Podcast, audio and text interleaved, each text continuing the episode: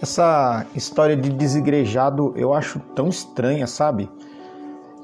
Você não consegue olhar na palavra de Deus e encontrar algum momento em que Deus tenha criado o homem para viver como uma ilha ou viver sozinho. Quando logo da criação, em Gênesis a Bíblia diz que Deus cria Adão, ele fala: "Não é bom que o homem viva só e faz uma ajudadora para que esteja diante dele".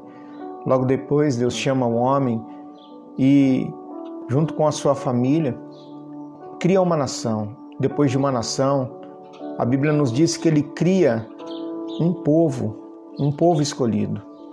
O homem erra, o homem tropeça, cai. Vem Jesus Cristo, morre entre dois bandidos.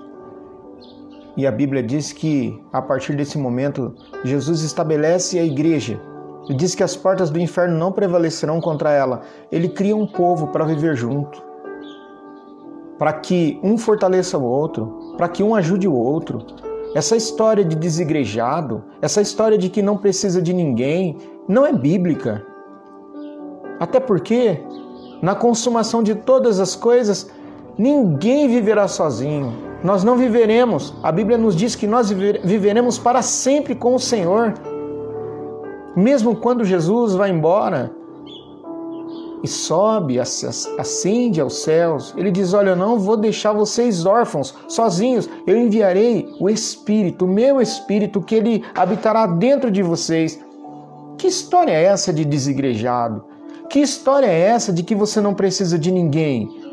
A Bíblia diz que nós precisamos uns dos outros para nos admoestarmos uns aos outros hoje, no tempo que se chama agora.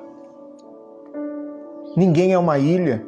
Não conseguimos sobreviver sozinhos. Um precisa do outro. A igreja é um corpo, é uma família, é uma noiva, é uma festa. É um lugar onde nós precisamos estar. A convivência faz com que sejamos moldados no nosso caráter. É essa convivência diária.